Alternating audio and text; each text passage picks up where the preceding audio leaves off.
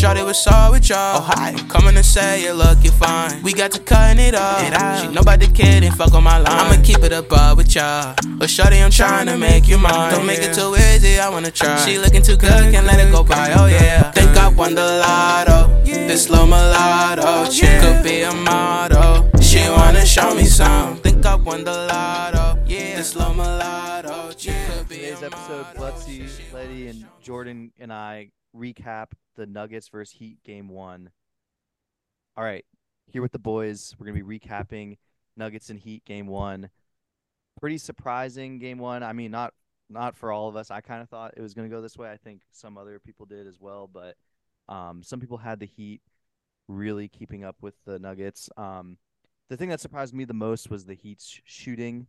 They really I think the numbers kind of caught up in the end. I think they ended up shooting around 31%, but it was not that way for a long period. And most of the game, they were shooting really poorly.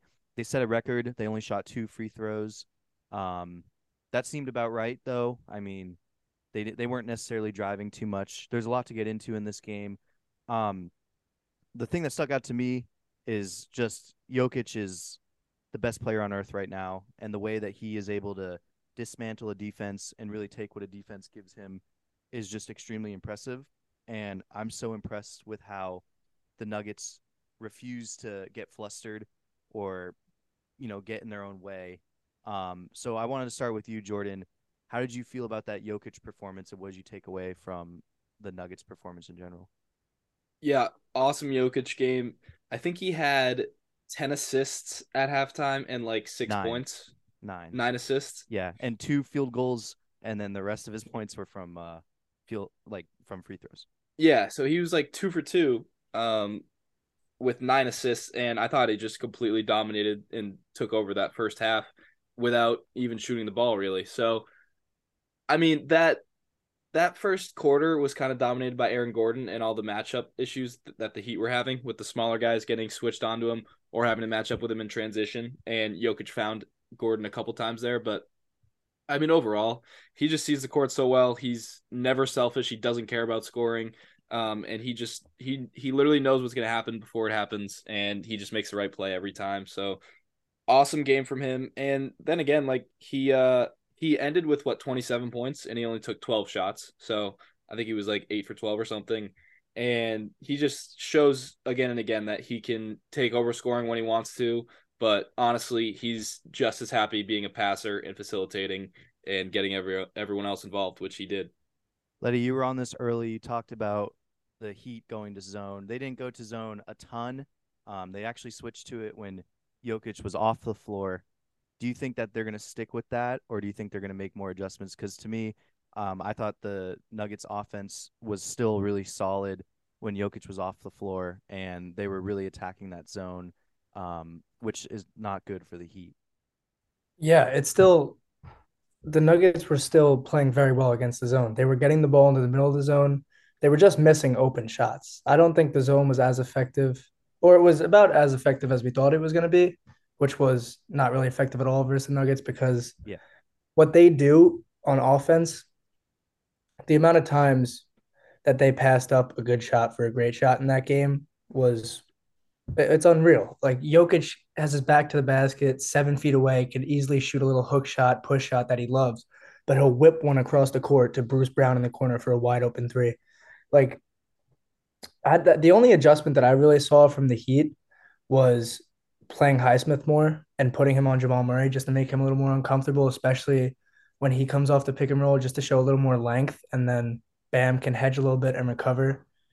Um, I, I don't I don't know what you do. Like I, the Heat picked that. I mean, the Nuggets picked that part, uh, picked that zone apart, and I think you just have to let Jokic shoot. I guess, and that's how you beat. And if he wins like that, then you live with it. Like I, I don't know what to do. I don't know. Yeah. But see, Bam Adebayo finally showed up. How did you feel about his performance? I thought he played great. Um, we were talking about um last pod the push shots that you know AD was kind of getting, and, and that Bam could possibly get, over Jokic, and we saw those in full effect. Um, Bam got to his spots on the elbow and kind of uh, short corner esque, and uh, finished really well. But my biggest takeaways, I got two of them. Uh, Highsmith, eighteen points. off the bench and two steals. Just an absolute spark plug. Uh, also picking up Jamal Murray full court absolutely slowed this Nuggets team down and changed the game for sure. Uh, I think when that started happening, I think the Heat uh, kind of found their rhythm um, and were able to get stops on defense and kind of put some pressure on the Nuggets late in the game, although it was too little too late. Uh, my second takeaway is that this could have this could possibly be the worst game possible for Miami to miss shots. Nuggets only put up 104. Uh, we're accustomed to them putting up about 120 every game. It seems like they the Nuggets only shot 30% from three, which I don't think will ever happen again. Uh, Miami only put up 93. Obviously, a little disappointing. Strus was a no show. Caleb Martin was a no show, but I don't know if Miami could have picked a worse game, missed their shots. I don't think Denver's going to shoot that bad again. So, um, I, I I sense some frustration in, in Jimmy. Uh, we'll see how they respond in game two, but I I, I expect a much uh, higher volume, uh, high volume of offense uh, out of the out of Denver next game. Yeah, one thing that stuck out to me, uh, you mentioned Caleb Martin. I think people take for granted Michael Porter Jr.'s defensive ability, number one, and number two, just his overall size. He's like a sneaky six ten that you don't really. It doesn't really jump out to you when you're watching him play, um, because Denver's a relatively big team. But when you see him against a guy like Caleb Martin, who I believe is probably around six five, six six, um, he blocked Caleb Martin a couple of times driving in. You can tell that his length was really affecting him, um, just trying to drive or putting up shots. And I was really impressed with Michael Porter Jr.'s defensive prowess in this game and in the last couple of series. Um, the last couple of seasons before that, he was not a great defender. So it's been really interesting to watch his evolution. You can tell that he's sort of figured out the player that he's supposed to be. Um, yes, he catches and shoots a lot of a lot of shots, sometimes almost to a frustrating amount, but he's learned that he's a shoot he's a relative three and D guy with great length and um, he just you know obviously he has great scoring ability, but his defense has really been impressive uh, this series so far. I want to go back to what Leddy said. Um, in this in the beginning, it seemed like you were a little bit higher on the Heat as we were texting. After this game, though, obviously it seems like you're a little bit off of them. And you said that there's no adjustments that you think they can make. Is there really nothing you think? I mean, I'm just so scared for them. Like Yeah. this game, it seemed like Jokic didn't even do everything Jokic could do. It seemed like he was being a little bit lazy and still put up 27 and what at 14. So I think Jokic has another gear to get to. Like Buttsie said, they shot 30% from three. I think the Heat will hit their shots next game. Jimmy looked tired. Look for him to attack more next game. Hopefully, get to the cup. But um, defensively, I don't know how. What do you do? Like they couldn't switch. You can't. If you can't switch for 48 minutes, how are you going to guard a team, especially when they're running back screens with Aaron Gordon, who's a fucking house, and Michael Porter Jr. Like, I, I don't. I, it's so frustrating because I want to see a good series. The Nuggets are just a freaking wagon. Yeah. Not to mention Bruce Brown coming off the bench. He's a lot bigger. He's probably around the size of the majority of the guys on the Heat bench. Um, and then you have the switch between Jamal and Jokic on the pick, man. It's really interesting seeing that. Sometimes Jamal Murray sets the pick, sometimes Jokic sets the pick. And um, it's just interesting how versatile they are. Jokic's passes are just insane. Even the most simple passes are the right ones. There was a play, I think second or third quarter, he gets doubled in the post and he just kind of, as the third guy in is helping on to him, he just kind of chucks it up over overhead right to Jamal, who hits a three right in his face. I'm with you, Leddy. I thought they were gonna go to five, just kind of not counting Jimmy out. I actually feel closer to towards a sweep at this point. Um, this was the game that you would kind of give the Heat, you know, with the Denver being off for so long.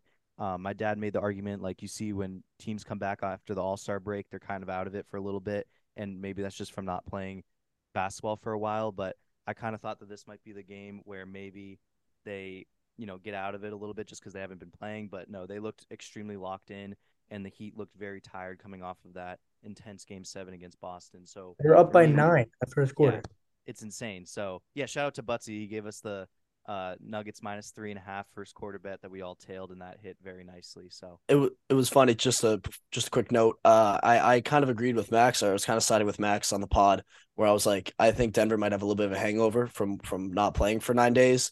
Uh, but yet the game, the the bet of my life, the bet of my career. I texted basically Oh, yeah. everyone I know that gambled, and I and I gave him that pick, and it was an absolute winner. I had 11 cents in my account, and I put a ten dollar free like bonus bet on that, and it brought me back that was so. Thank you, Buttsie. Jordan, go ahead. I don't know if you should be revealing that you had 11 cents in your account. Hey, I got first of all. nine nine sixty three back, Jordan. So relax. Desperately need yeah. the pound to take off, dude. yeah, you gotta you gotta roll those winnings over. We'll see what Buttsie has cooking next for next game. I got a lot of I'm gonna- futures on Denver, so I'll be I'll be I'll be all right. okay, okay, that's that's true. Um, I want to make the argument for the Heat, not because I believe the Heat are gonna win. I, do this every time, dude. Haven't you learned? no, no, no, no, no. Listen, I Everyone don't believe. zags. That's what happens. First of all, yes, I zag. Second of all, you guys went too far there. I agree that the Nuggets are going to win, but I think you guys went way too far with Max saying they're going to get swept. Like, No, I said First of all, maybe. prisoner of the moment, Max. We know this. Max changes his opinion after every game. No, this isn't overreaction. Listen, the Heat played a horrible offensive game. Caleb Martin, Max Strus, Duncan Robinson combined for six points. Uh, they shot a combined two for 15, I believe, from three. That's not going to happen again. Jimmy Butler, playoff Jimmy, had 13 points and honestly, to me, looked passive and un- disengaged and like a little bit like he just didn't want to be there. Yeah. Um, are we going to just discount that the Nuggets had nine days off and the Heat had to travel to Denver and adjust to altitude after a seven game series? Second of all, there's a lot the Heat can do to attack the Nuggets.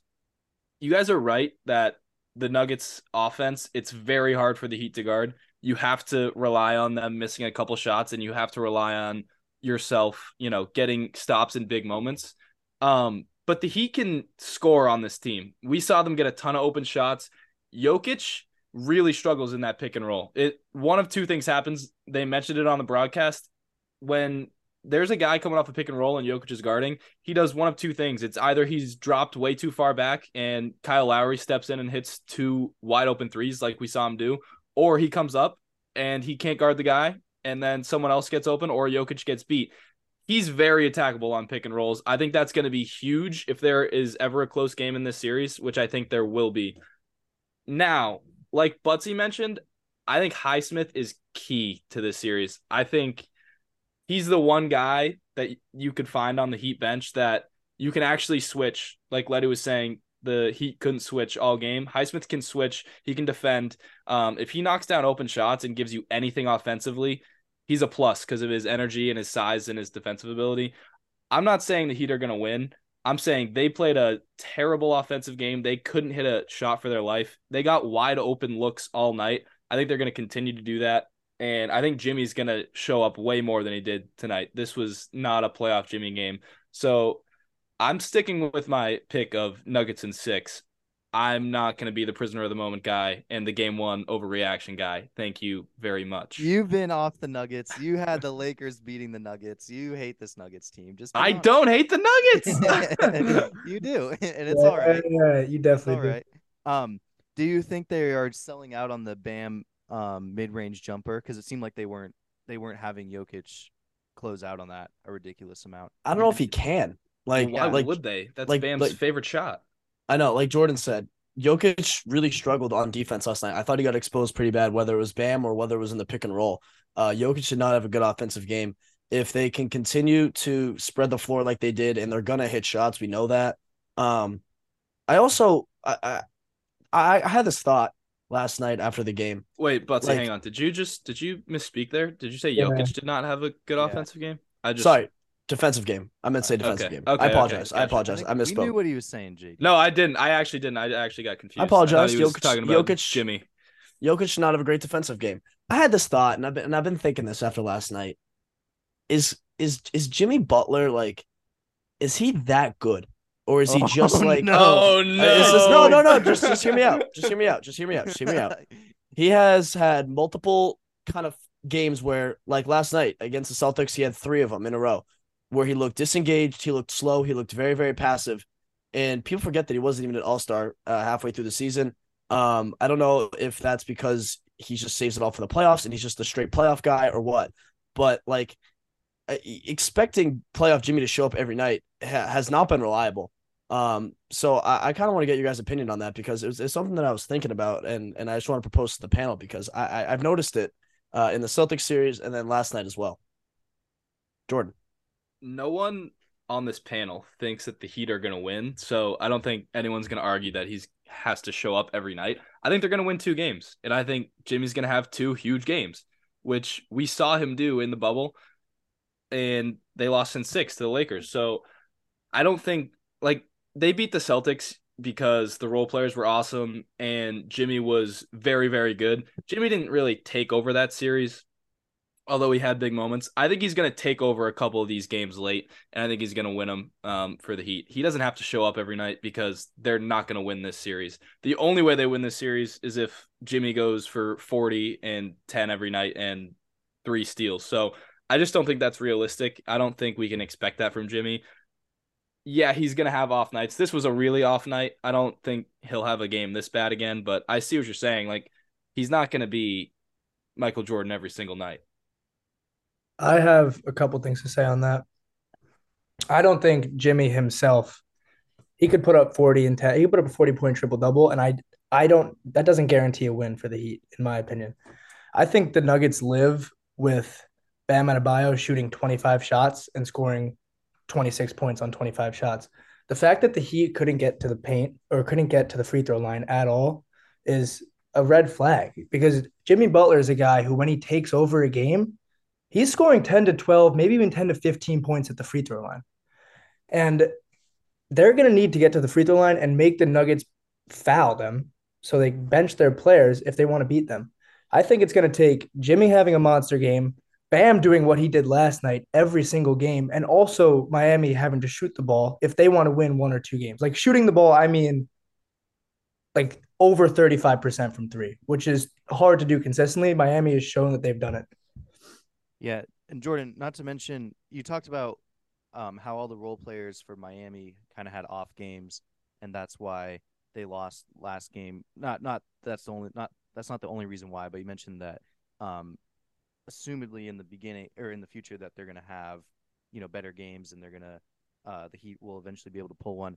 Uh, Michael Porter Jr. was two for eleven from three last night and five for sixteen from the field. That's not going to happen very often. He's he's a lot better shooting from the field. Um, you can have. I, I felt. I feel like Jokic was not looking to score at all. Really, he was really looking to pass, and Jamal wasn't really, you know, putting on his best performance. He was two for seven from three, so they didn't shoot the three that well either. I really think that, um, as Lydia is talking about, that Denver has a lot more to give on the offensive end, and that's why they can um, really push the series. I think it's going five.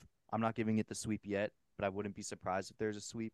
Um, and then at, to Buttsie's point, I mean the Butler thing. I think yes, he's good. I think it's way too early to be like if is Jimmy Butler good. Jimmy Butler is very good. Um, I think the All Star thing is about him not not trying during the regular season, and then I think he is. Gonna, you are going to need some crazy performances from him, but you're also going to need those role players to step up. And I think the defense of the Nuggets and their role players is too good because I mean, let's face it, they were attacking against the Celtics team. They were attacking an, a relatively either aging or injured Marcus Smart on the wing, an injured Malcolm Brogdon. Um, Jimmy was attacking Derrick White on the on the switch, and then you know Grant Williams here and there, and then not to mention the aging Al Horford and injured Rob Will. So I mean, they had the opportunities to really go off as role players. So I, I don't know. I, I think I think this Denver series is pretty set in what's going to happen, in my opinion. Yeah, I if you don't think the free throw thing is going to change, I got news for you. Yeah, but that's only an addition of like, I mean, I guess thirteen more points, but most likely. But I mean, I don't, I don't think that Bam, Bam is going to have another twenty-six point game. No, no, no, no. Obviously, the same things aren't going to happen every night. But I'm saying it's not just the free throws, it's the attacking the basket. And that starts with Jimmy Butler. Like I said, he was passive. He was straight up off. Um, I think I, I don't know what it was. If it's tired, if he's tired, if it was the altitude, if he just if he thought the other guys were gonna keep shooting the shit out of the ball and he didn't have to do too much. He he needed to do more last night and he wasn't aggressive enough. There was a play, he came off a it might have been a pick, it might have just been like a dribbling, and he was like right above the elbow and just didn't even look at the hoop, like no one near him. And I, I literally screamed, "Shoot the ball, Jimmy!" And he just passed it off. Um, so Every shot he took I was confused. That range too, front rim, front like it looked he was tired. Yeah, short.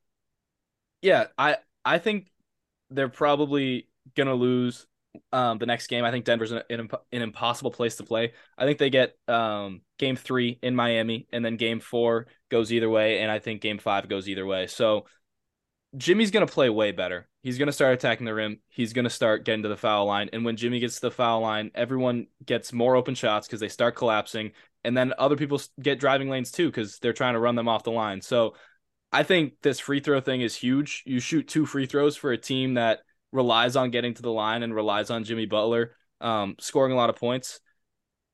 Like I said, I mean, I don't know if you guys listened too hard to my monologue. I know it was really profound and intelligent, but it, it's it seems like you kind of missed what I was saying in my in my rant about the Heat. I'm not saying that they're gonna win the series, but this was basically as bad as it could have gone. Yeah, but I think you discounted that it wasn't like Denver had their greatest offensive performance either. That's true. Um, MPJ, two for eleven from three, but I thought he played great. To be honest, I really did. Yeah. He played great defensively, and he had um he dunked like on Bam. He got a putback dunk too. I thought it was good. He was aggressive. It's the Caleb Martin, Max Strus, Duncan Robinson thing for me, plus the Jimmy Butler. I think that outweighs the Nuggets not shooting amazing from three for me. Yeah. I will. I'll say this too. Heat outscored the Nuggets by 10 points in the fourth quarter. I'd say, I don't know, maybe five of those points were kind of like garbage time points, like under two minutes, and they threw up a couple threes and hit them. They were they still lost this game by double digits, and they outscored the Nuggets by 10 points in the fourth quarter.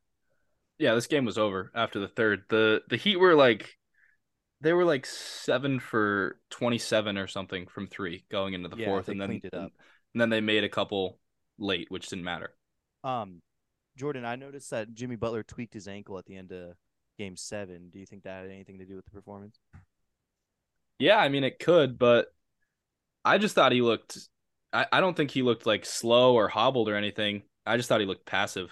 So I don't know. Yeah, that's what's more scary. It's like one thing if he's looking slow or hobbled, because slow probably altitude, hobbled probably the leg. But if he's looking passive, you can almost say that's uh, part of the defensive, you know, scheme from Denver. That no, I I disagree with that. I mean, Buttsie said it too. Jimmy has off games, and I think when you're exerting that much energy night in and night out, sometimes you got to pick your spots. This was one where Jimmy just didn't have it, and I think game one, it's the it's the old LeBron feel out game. You don't need game one in Denver. Yeah, uh, don't my, even. Uh, don't even. Uh, don't even. Put him to bed. Put him to bed. Don't even. Also, Buttsie, what are you watching, dude? What are you watching? Just got a little MLB parlay going, watching a little Marlins baseball. You guys ever watch oh a little Marlins God, A's baseball game? Marlins uh, well, A's got, baseball game. I got the Marlins money line in a parlay, and then I also have the over in that game in another parlay. Uh, Marlins just hit a two run bomb at the end, uh, at the bottom of the first inning, so we're sitting pretty. Um, Summer's in New but Hampshire. like Oh yeah, how do you feel about that Chris Sale injury last night, Butts? Uh, he's always hurt. I mean, he's gonna he's he gets surgery every fucking year. That guy lives in a it got that guy lives in an MRI machine. But um, to to Jordan's point, like he he just looks passive way too often for me. You know, like for me to say Jimmy's that guy and he he's that number one guy, or can be like a number one guy on an NBA championship team. Like he looks passive too often. Like I felt like it was three games in a row against the Celtics where, you know, my dad said the same thing. It was just like, why why doesn't he score? Like why doesn't he try to score? Why doesn't he try to fucking put this team to bed? Um, so uh, that that's all I was saying. Um, I think it's more of just a is Jimmy like the number one guy on a championship winning team? I, I think that's actually an, an interesting question. That sounds like a TikTok to me. Oh boy. Perfect. Um, I love it. I I love I love the hate. Uh clearly the pod uh benefited from yeah. not only the TikTok but the the the downloads went up significantly after my Draymond rant. So I'm gonna, 932 percent. Yeah. YouTube probably had zero downloads the day before, but yeah, I'm just gonna stay with the gonna stay with the hot takes. And honestly, there's some uh, validity to what I'm saying. Okay, so let me get this straight. We have Max, the prisoner of the moment guy. Okay. Buttsie, the hot take guy. Jordan, the handsome, smart, funny, oh, yeah, talented okay. Jordan, guy. No, Jordan is the zagger, dude. The, Jordan's the a zagger. Hater, the Nugget. He's actually the Lakers, the Lakers meat rider. Yeah, Nugget hater. Yeah, the, I bring Lakers... I bring some reason and logic to the pod. Yeah, Leddy's like the special guest we let on because we feel bad for him. No, okay. Jeez, Jordan. Jordan's the dickhead. That's what Jordan's hot. Jordan's on fire. Don't let Jordan cook. Jordan's the asshole. Um, okay. Any other thoughts from this game before we talk about the coaching changes? Can we talk about yeah, yeah. how Oh. explosive the Nuggets offense is, and can we stop about? Can we talk about how they're unstoppable? Are we? Gonna Yeah. talk about that, or are we just gonna keep saying that the Heat have a chance? It's Because- implied. It's implied at this point, Led. Th- This offense is so fucking good. The fact that they put up 103 and or 104 and won by 11 is nuts. Like I don't think they will put up 104 points in this series again. Like I will be shocked if you see them hover around anywhere under 110. The we fact that literally. Go ahead, Max. the fact that anyone can just go to the dunker spot and then Jokic just finds them right there, like with the pass that somehow gets them to like cut. I don't know. The way that he passes the ball makes it so we have to step around your defender and grab the ball right where you need to go and then just go up and dunk it. I mean, Jamal Murray had that perfect, like, it was a perfect pass from Jokic, perfect catch, and he just dunks it right up. And then Gordon had like six in a row. Um, MPJ had one. I'm sure Bruce Brown had one. it was the it's- back cuts. It was the back cuts. They couldn't Yeah. they the Heat could not switch on the back cuts, Exactly. which just left uh the you know Aaron Gordon with a mismatch. Or if they did switch, it left Aaron Gordon with a mismatch. Or if they didn't switch, Jamal Murray or Aaron Gordon or whoever the fuck was wide open in the paint right under the hoop. Yeah, it's either you let up a back cut or you trail Jamal Murray off a screen, who will just hit a three in your face. Exactly. He's been then- playing out of his fucking mind. I mean, he has great been looks, he's so getting good. great looks. Oh, he's of course. shots. Like Gabe Vincent can't hang with him. Also, um, one thing that really stuck out to me was the fact that the Heat. I felt I, I I couldn't find a metric on it. I was looking it up, but basically, um, it, I wanted to see like what the average time in the shot clock was that the Heat were taking their their shots because it seemed like they were getting all their shots off at least seven or uh, I guess later in the shot clock because they were really running out of time. Whereas Denver, even when they were taking their time, they were getting their shots off at like 10 and below in the shot clock. Um, and then sometimes even earlier, but like with good shots. So the like Miami was really it felt like exhausting their offensive playbook to try and get some stuff going, and they really were having a tough time getting stuff going. So yeah, we were um last night, like after the first quarter, we started comparing the Nuggets to past NBA champions rather than talking about the game in this series. So if there's a if there's a panel that doesn't believe in the Heat, it's this one. I just want to know. Let's go down the line. I have Nuggets in six. Let's hear everyone's updated prediction and see if anyone switched. I'll Max. start Nuggets in five. Okay. I think I had Leddy. five too. I got him at five as well. Okay, so no one switched, right? Yeah, I No, had him. I- I had him in six or seven. I've Okay, heard- Leddy switched. yeah. By the way, um, I, Vegas odds. I don't know if we have any gamblers on this on this panel. I think we might have a few. Um, on this the panel, we Nuggets talk went about to, like- gambling every day of uh, that's the joke, Max. Uh, I think the Nuggets were minus like Oh, seven thirty now. Oh, thanks, Led. I think the Nuggets are minus seven thirty after last night's win. So if you are a Heat believer like Jordan Dyer, um, and you want to throw just a, a small, a small, maybe a quarter unit, maybe an eighth of a unit on the Heat to win the title, I think that wouldn't be a bad value bet. Sprinkle, sprinkle something. Sprinkle I a little- just I just said that I had them at six, so I'm not going to do that. And I know Max wanted to change his pick so bad to four, but he's trying not to be the game no, I'm one not, I'm not overreaction guy. because I can see the game. The game. Not a person of the moment. I can see game four in Miami being one that they that Denver loses. So you think they go up oh? 3-0? Yeah, I can see that happening for sure. I see that one more likely than going up two one in my opinion. But Wow. All right. Um, Fair. Mikey from the Uppercut podcast bought himself a one-way ticket. He lives in Delaware. He bought himself a one-way ticket to Miami as a resident Miami fan, and he's going to the Miami home game by himself. so I'm It's very pretty sad. excited. That's really talk to him. sad. Yeah, it's gonna be interesting though. He said, I mean, hi- his logic made sense. He's like, no one else is a Miami fan. I couldn't find anyone to go with me. The tickets were like 500 bucks. Oh, And Why was it like, I one gotta- way? I mean, well, not one way. Sorry, I meant like I don't know what I meant, but yeah, he he bought the. uh It's a I meant one whole trip by himself, not one way. But um, yeah, so he's going on that. I'm excited to talk to him about that. But yeah, any final thoughts on this game before we take a quick break and then talk about the coaching hires for various teams? Yeah, I guess I'll bring us home. Um, the Heat have to attack and they have to get someone in foul trouble. The only way they win, a, I think the only way they win one or two games in this series is if they get a Michael Porter Jr. or an Aaron Gordon or even a Jokic. So one of the matchup nightmares of big men, one of those three guys that they have, get them in foul trouble, make Jeff Green play, and just limit the Nuggets offensively. Like the Nuggets have four shooters on the court at all time with their starting five out there and Bruce Brown, and they're impossible to guard, especially with the passing of Jokic. You have to get, you have to like make Christian Braun beat you or make Jeff Green beat you, make a role player step up because they're just too good offensively to win against their starting five. Yeah, I completely agree with you there. Um, yeah, I, I, I don't like the Jeff Green slander, but other than that, I'm all over. I'm all over the uh that point for sure. Big, Jeff big Green Uncle Jeff Green guys Big on this Uncle pod. Uncle Jeff Green. You know, he he played read all the right for the. Celtics. Arguably better than Brown on the Celtics. If you want Whoa. Jeff Green to beat you, Jeff Green will beat you. Yeah, he'll dunk on your head at 39 years old or whatever he is. He's fucking Um, old. All right, let's take a quick break and then we'll talk about the coaching changes. All right, we're back with just Buttsie and Jordan, and we're going to be talking about where the various coaches have been hired, and then the teams, or I guess just team that needs a coach, as well as just some other coaching news in general. So we're going to start off with um, Frank Vogel tonight. It is June 2nd that we're recording. He agrees to a deal to go to the Suns to be their new head coach, which I thought was pretty interesting. I didn't even know he was necessarily like really in the running for it.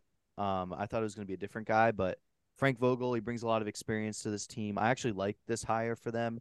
Um, he's obviously had to coach stars before with LeBron in LA, so it's going to be that's good experience um, handling KD and Devin Booker. I assume he's going to make some changes to this roster. Maybe he doesn't though. Um, maybe he stays with DeAndre Ayton and tries to break through with him. But I thought this was a good hire for the Suns in the and yeah, we'll start with that. We'll go with you, Buttsie, first. How did you feel about Frank Vogel to the Suns? I think this is a great hire. Like you said, Max, he's had a ton of experience, and not only that, he's had a ton of experience with uh, you know, coaching superstars, which he has two of in Devin Booker and Kevin Durant. Uh, this team still needs a lot of work if they're going to contend in the West next year. Um, not not kind of personnel wise, not sorry, not with who they have, but who they need to get. Uh, I still think they're a couple pieces away from from touching the Nuggets and um, getting it up into that upper echelon of big word, uh, SAT word of the West. Um, so I think they got a little ways to go, but I think Frank Vogel's a great start. Um, looking forward to what he's uh to what he could do with this team in the offseason. Yeah, Jordan. I think it's a good hire. Um, but I still don't know if the firing of Monty Williams was really necessary. I don't Yeah. know. I'm with maybe you you on just that one. maybe you just get a new face in there. And honestly, I didn't like the way the Suns ran offense, but it's not like Monty had a ton of time with that team to like really install stuff and, and try out new wrinkles. So I would have given Monty all of next year, especially with how good he was in the past. But Vogel, I mean, it's tough to tell when you're coaching a LeBron led team like he did in LA, how much is coaching and how much is LeBron. I feel like we never really know. And sometimes with LeBron, the coaches are very hands off. And maybe I, I kind of saw Vogel in that light. Um, but he has won a championship, so he knows what it takes to get there. I think it's it's great experience. And I the only thing I'm looking for out of him is to see a little bit more creativity for the Suns offense.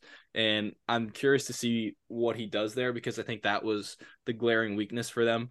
Obviously, they didn't have a ton of great personnel other than KD, Booker, um, CP, and if you want to argue Ayton, but they they weren't deep. Beyond that, there was coaching adjustments that I think needed to be made in terms of the offensive scheme. So we'll see if Vogel can do that. Um, but overall, I mean, I don't I don't know a whole lot about the way he coaches. I just think it's a good hire and a good guy to get in there with experience. Um, so the point that you made about LeBron and him being a coach, I think he really differs from KD in that way because you're totally right. LeBron is the coach of your team. You're you're a puppet coach, for lack of a better term. LeBron is gonna be the GM, the coach, and the owner. So he's gonna make the moves, and he's gonna, for better or worse, you know, coach the team, pick who he wants on his team, and do all that stuff. KD, and uh, he said it himself, and he's admittedly this, he's just a hooper, right? That's his kind of go-to phrase is that I just play I just play basketball. I'm just a hooper. I just want to hoop. Um, he doesn't really want to do anything of that nature. He wants to play with whoever and win more than anything and just go and play basketball. I don't think he's the type of guy that's going to grab the clipboard out of your hand um, in a regular season game and sit down and tell you the X's and O's and tell you where to go. I think he's going to allow you to coach, and that's why I think Frank Vogel is really good for this because he has experience with he he coached Magic teams, he coached another team I forget off top of my head before that, um, where he was relatively successful in both areas. Obviously, the Magic team wasn't great, but their personnel wasn't great either. Um, but to me, I think he's a great hire there, and I think that's the difference between coaching KD and LeBron. LeBron is everything, and you're not really coaching, like you said. KD allows for you to actually coach. So bringing in an X and O's guy like Frank Vogel, and that's what he is. He's a really smart um, NBA guy, a really smart X's and O's guy, um, and he has actually you know actual plays that he draws up and things of that nature. Um, I think bringing that in for this team is really good, and then he has that kind of experience that he can bring to a guy like DeAndre and and younger guys to um, you know build up what they're what what they should be and things of that nature. Um, just a quick side note I think the Suns team, like the way that they're built, is going to be how future super teams are built under the new CBA. We can get into that a lot later, but I think that's kind of unfortunately the mold that teams are going to be looking to go for because I don't know if you guys looked in at this new CBA rules, but it's going to be very hard to build really meaningful teams in the future um, under their new rules. But that's just a side note. Um, speaking of Monty Williams, he signs a huge contract, I believe six years, to Detroit. I thought this was a crazy hire. I didn't hear this coming out of anywhere. I didn't think this was going to happen, but I give this an A plus hire for Detroit. I I love this pick. You guys, we all love Monty Williams on this podcast as a coach. Um, so to see him go to Detroit, I think this is a step in saying that they're actually consol. I think they're going to begin to consolidate talent and try and get um try and start making playoff runs and start getting um older, wiser players. Um, sort of kind of like an OKC run this season to the play in. I think that's where they're looking. Um, but you know, obviously with older players. So we'll start with you, Jordan. How did you feel about the Monty Williams to the Detroit hire? I think it's a great hire, and I think six years is a long time, and I think that's awesome. I think you, so many times you see the coaching carousel with teams where a guy comes in, team's not successful right away, guy gets fired, bring in a new guy. Same thing happens over and over again unless they win a championship. I think six years is if they keep him for that whole contract, I think that is awesome. Obviously, there's no guarantee in the NBA, especially, but I I kind of think they will because they're so young, and I think the Pistons just got their guy for the foreseeable future with Monty Williams, who can take this young team from young, inexperienced, and talented to, you know, develop them into real eventual contenders for an NBA title. So I think it's a phenomenal hire. I'm excited to see what Detroit does. Um, kind of not not deep into the future, but further on than the next few years. For sure, Buttsie. Yeah, I, I don't want to repeat anything Jordan just said, but I completely agree. Uh, I saw something interesting today, and I think it's a good transition. Um, it was the Ime and Jalen Green combo with the Monty Williams and Cade Cunningham combo. Uh, it's going to be a fun a fun duo for. I guess they had a rivalry back in high school. Um, Yeah. so I, I think people were looking for that to be reignited with two great uh young coaches as well. Um, so let's kind of transition there, unless you have anything more to say about um, Um, Monty. Was their rivalry dates back to there's that video, I believe it's Cade, and he walks up to Jalen and like touch like slaps him in the face at the basketball. It's a yeah, it's a very very That's- old video, but yeah, That's that video, right? And it's Cade doing that. I think so. Yeah, that kind of was surprising to me because it seemed like that was out of Cade's nature to kind of do that. But I'm pretty sure that's where that that actual like beef stems from. They had some crazy high school beef and two of the greatest high school prospects we've ever seen. I mean, those guys were fucking freak athletes in high school. Yeah. Um. All right. So then Nick Nurse goes to the Sixers. Um. I thought this was an interesting hire. This is probably the one that I was like the not like the like I guess the lowest on. Um. I like Nick Nurse. Um. I think he obviously can manage superstars really well. I think anyone who takes that Philly job is in for a shit show. So it makes sense that they brought in a veteran coach. But I mean, Nick Nurse, he obviously got old really quickly in Toronto and no one wanted to listen to him anymore. And that's kind of why he had to leave. I'm interested in seeing what happens. Um, he's already had kind of a bad start. He was in Philly, and they were asking him what what is he if James Harden's going to stay, and he's like James Harden, and he kind of like gives like a no answer, and then the reporter's like, well, you actually you didn't answer the question, like answer it. So it's already a little bit awkward there with Nick Nurse. I'm interested in seeing how he handles the Philly media and this kind of a mess of a Philly team. Um, I think it's a really tough position to put him in, but I do think he is a really solid coach. I just thought this was kind of an interesting hire. I would have thought maybe there are coaches that might be more well respected by players, such as Monty, to take that position. But then again, maybe Monty was smart enough to not take this spot. So we'll start with you, Buttsie. How did you feel about the Nick Nurse to the Sixers hire? I thought it was interesting, um, for all the reasons that you said, but I, I think it's a it's going to be interesting to see how it fits. Um, Yeah. like he's a great coach going into an already pretty solid team. People thought that you know if they were able to get by the Celtics, they would have a shot at the title. Um, it's going to be interesting. I think it's a unique fit. I think it's something that's going to take a little gelling uh, and getting used to. Yeah. Well, the thing with Nurse too, I just thought of. Sorry to cut you off. Is that he's very like stubborn, and he, him and Pascal Siakam were really knocking heads because of the way that he wanted to run things.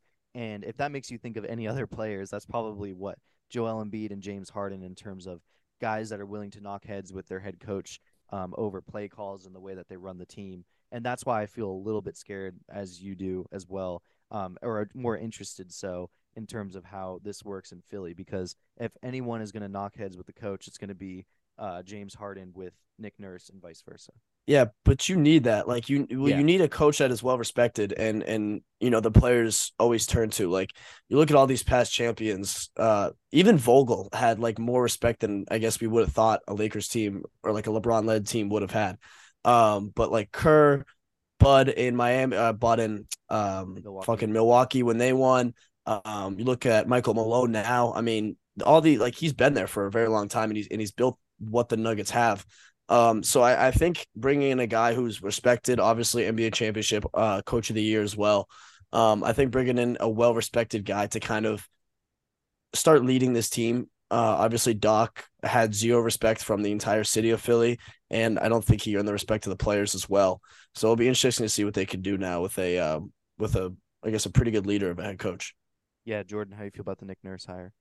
So the Doc thing is kind of weird. I don't know if he really lost the locker room. I think that's kind of Doc's thing is that he's respected by his players more than a lot of coaches can say. I think I think the thing with Doc was the Philly media, obviously, the the fans, and just the the track record. Well, I think Um, it was Harden number one that lost him. Yeah, I I I buy that, but I just think Harden is an easy guy to lose. Like I don't blame Doc, do you? So the report that I heard on like this granted this was on Twitter, but it sounded like at the end of the game, Doc's job was all right. And then there was pushing from the Harden end in the coming days. Like they had meetings from the Harden side of things, whether that was his agents or Harden himself.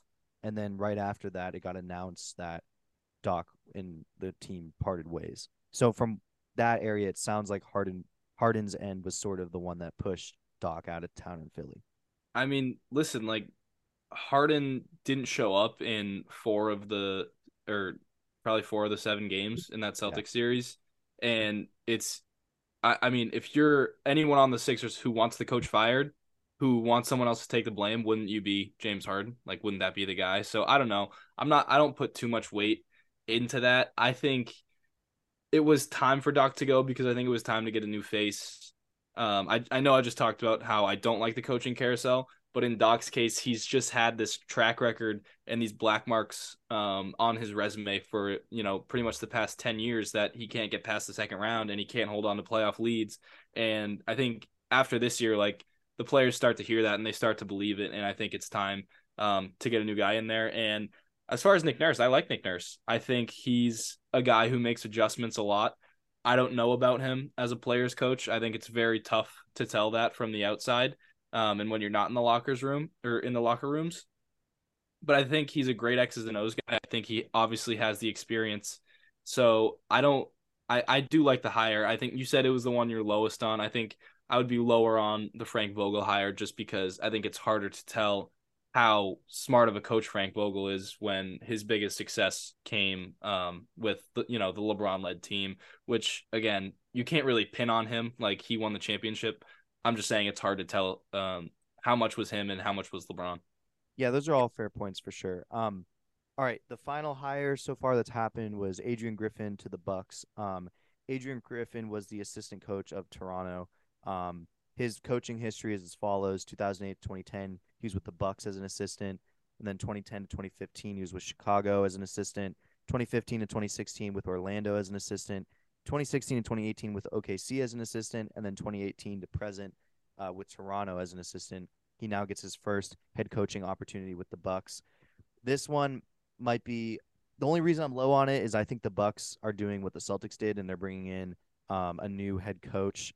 Granted, I was just under say that. yeah, it's under much worse or much better circumstances rather.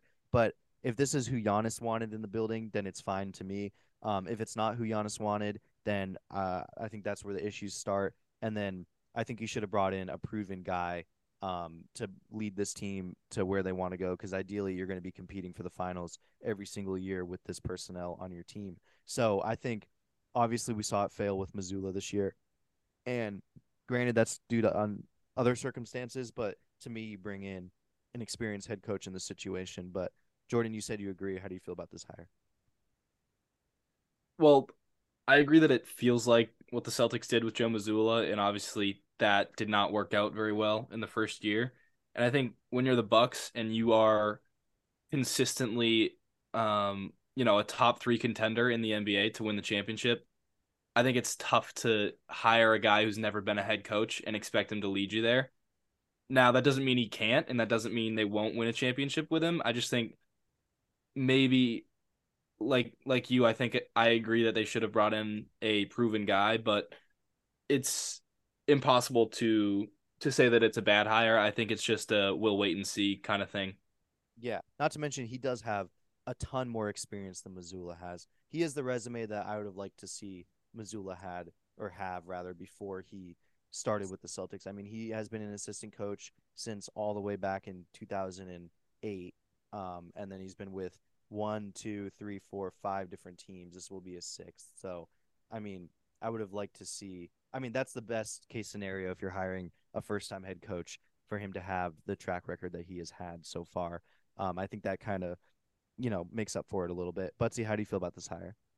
I'm not going to comment on it because I don't know much about it, um, to be honest. But you know, we saw how having an assistant played out for Boston this year, how it played out for us. But obviously, I think you guys were alluding to mainly Max. This guy's track record is a lot better than Ime's. Um, but I'm gonna go out on a whim, and and I know I've been the most, you know, Ime hater guy. Not Ime, sorry, Joe Mazzulla hater on fucking planet Earth. But you know what? You look at what you know these teams have. These teams like the oh my god, my brain's struggling. Sorry, the most recent champions, uh, the Bucks. Budenholzer helped build what the what the, Bucks Warriors. have. The Warriors. The Warriors, Kerr. Oh, I know. But I'm talking about past it. champions. Yep. Uh, Kerr built what the Warriors have. Uh, Nurse helped build up the Rock uh, Raptors. Um, I think that it's time that the Celtics just stick with one fucking guy and they let it ride. I say that, you know, investing in in Little Joe, and I know I said this the other day, and it was on the TikTok. Like this team has so many good years left. I don't know if bringing in someone else is the right move, or do you just stay with Joe? I'm I'm kind of having that little inner battle right now with myself. Um, um but I'm kind of now leaning more towards investing in Little Joe, uh, investing in second row Joe, that he can learn over these next couple years and uh help elevate this team to the next level. Yeah, um, I I'm with you. I like Joe. I like us sticking with Joe Mazzulla as our coach. I think this was ultimately worst case scenario for him. Um, I also don't mind. Three of our assistants have left to Houston to be under Ime. I think that's good. Get all remnants of Ime out of the building. Restart it with um, a coaching staff tailor made as best as possible to coach Joe Mazzulla. Um, I I think that he needs a lot of help, obviously, and I think we'll be okay with him as our head coach. Jordan. I mean, I'm I'm sticking with my original take, which was I would rather Joe not be our coach, but it's it's not um, unfathomable that he can improve and that we can bring in assistants that help him out. And now with a all pretty much all the big names that we had wanted to replace him, like if we had gotten Monty or Nurse, I would have been very excited and I would have been very happy um, to to get rid of Joe. But at this point, I think, yeah, I, I think we keep him. I think we bring in the assistants. Um, even if we had gotten Vogel, I think I would have been uh, happy with that because I was just very upset with the way Mazzulla uh, coached throughout the playoffs. Just the lack of adjustments, the lack of creativity on offense, um, the lack of intensity that our team showed. I don't think he's a good coach right now. I think he can get better. I hope he gets better. And I think it's very I think it's imperative that we get experienced guys in there as assistants who help him because he clearly has a smart basketball mind.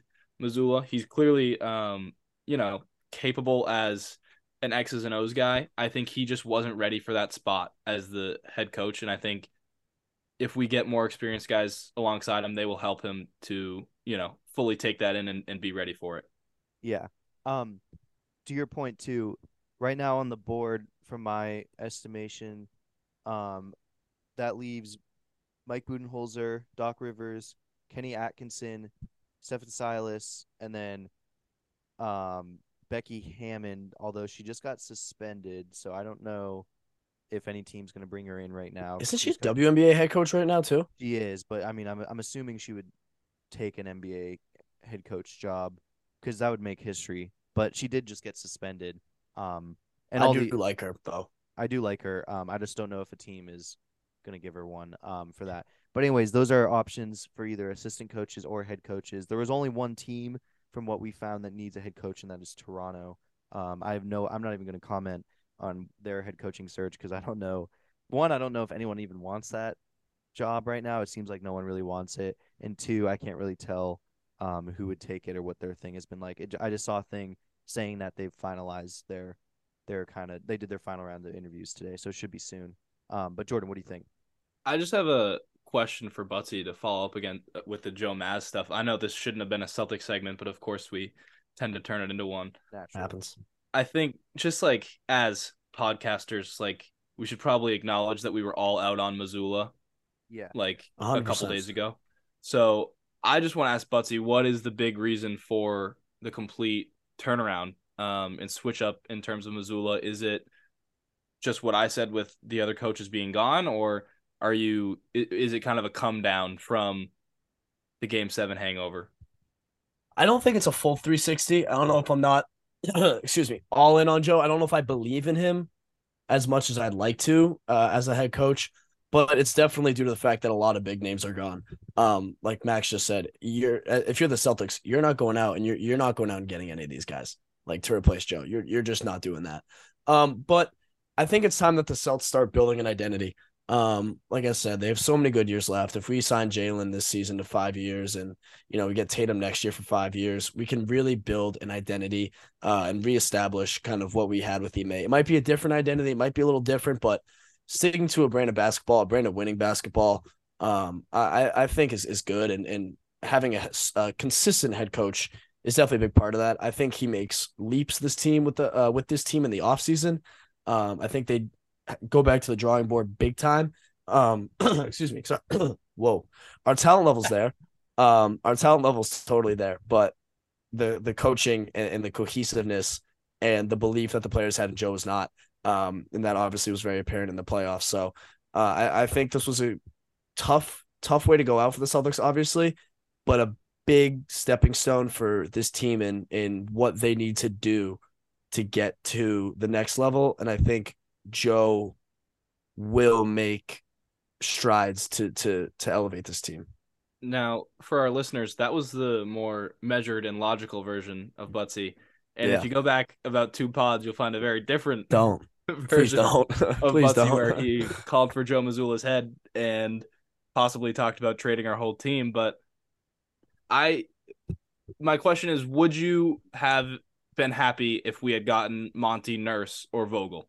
Yes, yes. I mean, a hundred percent. I mean, how could you not? Like those guys are proven. They're coach of the years.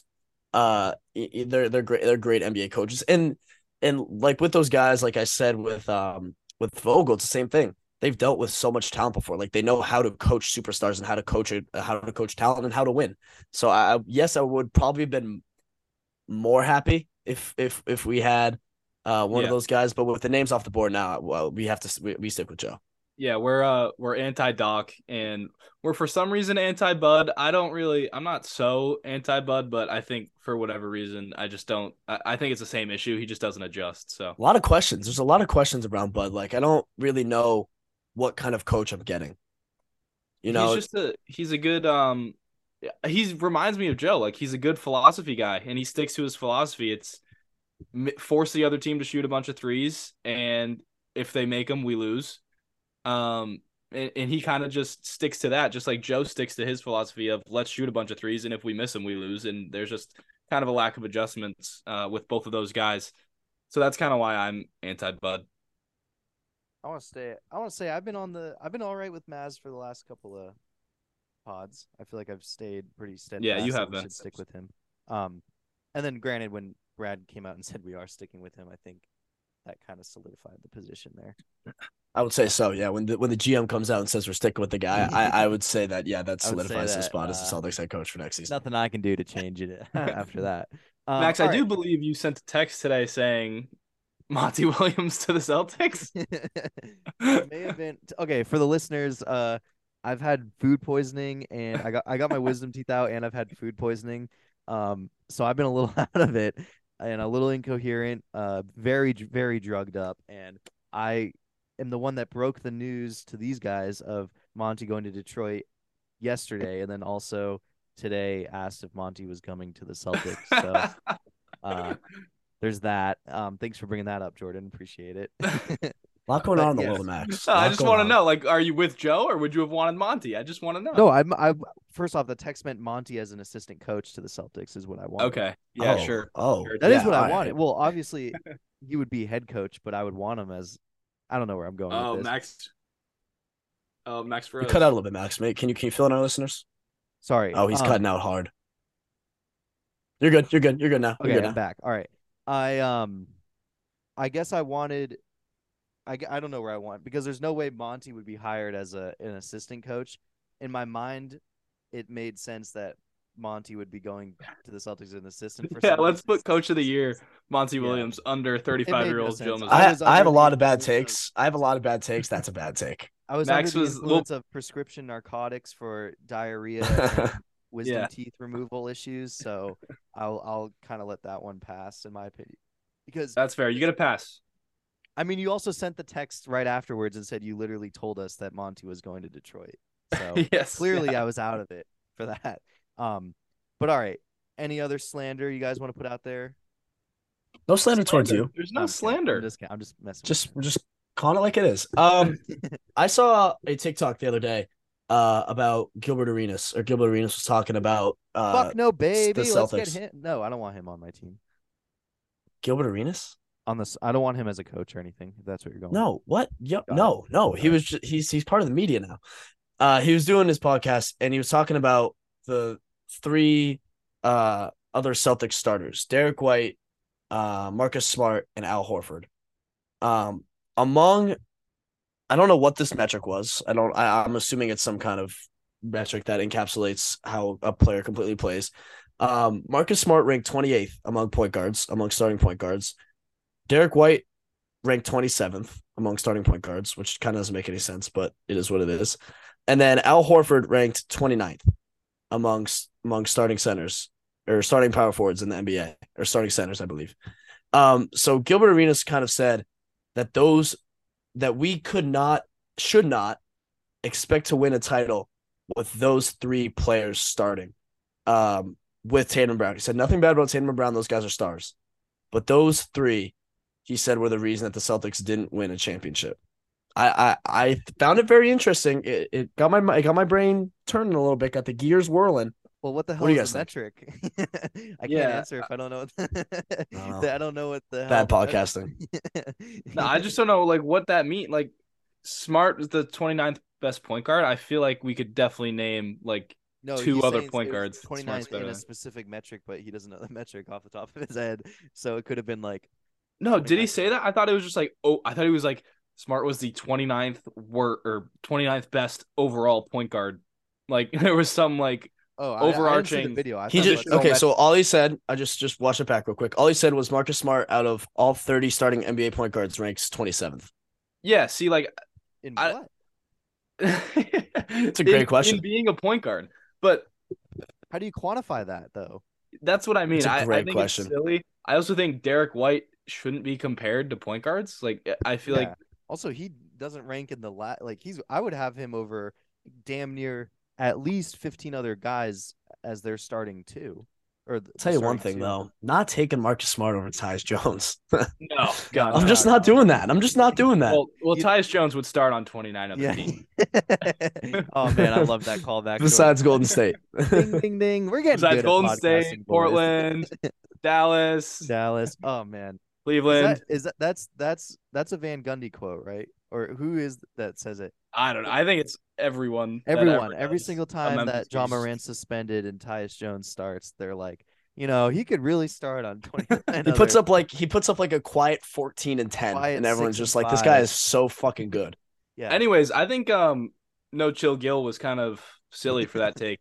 A lot of Uh, if pocket he has for a no lot of bad Gill. takes. He has a lot yeah, of he bad does. He kind of he kind of goes off the rails sometimes. And if you actually watch the series, like it was clearly Tatum and Brown's fault. I don't know. I don't know what he was. Yeah. Also. Derrick White played really well in that series. I thought. I thought. Yeah, I mean, Smart and I thought so Horford didn't didn't play amazing, but Smart had big games, and he was just Marcus Smart, and Horford was a little bit below. Horford.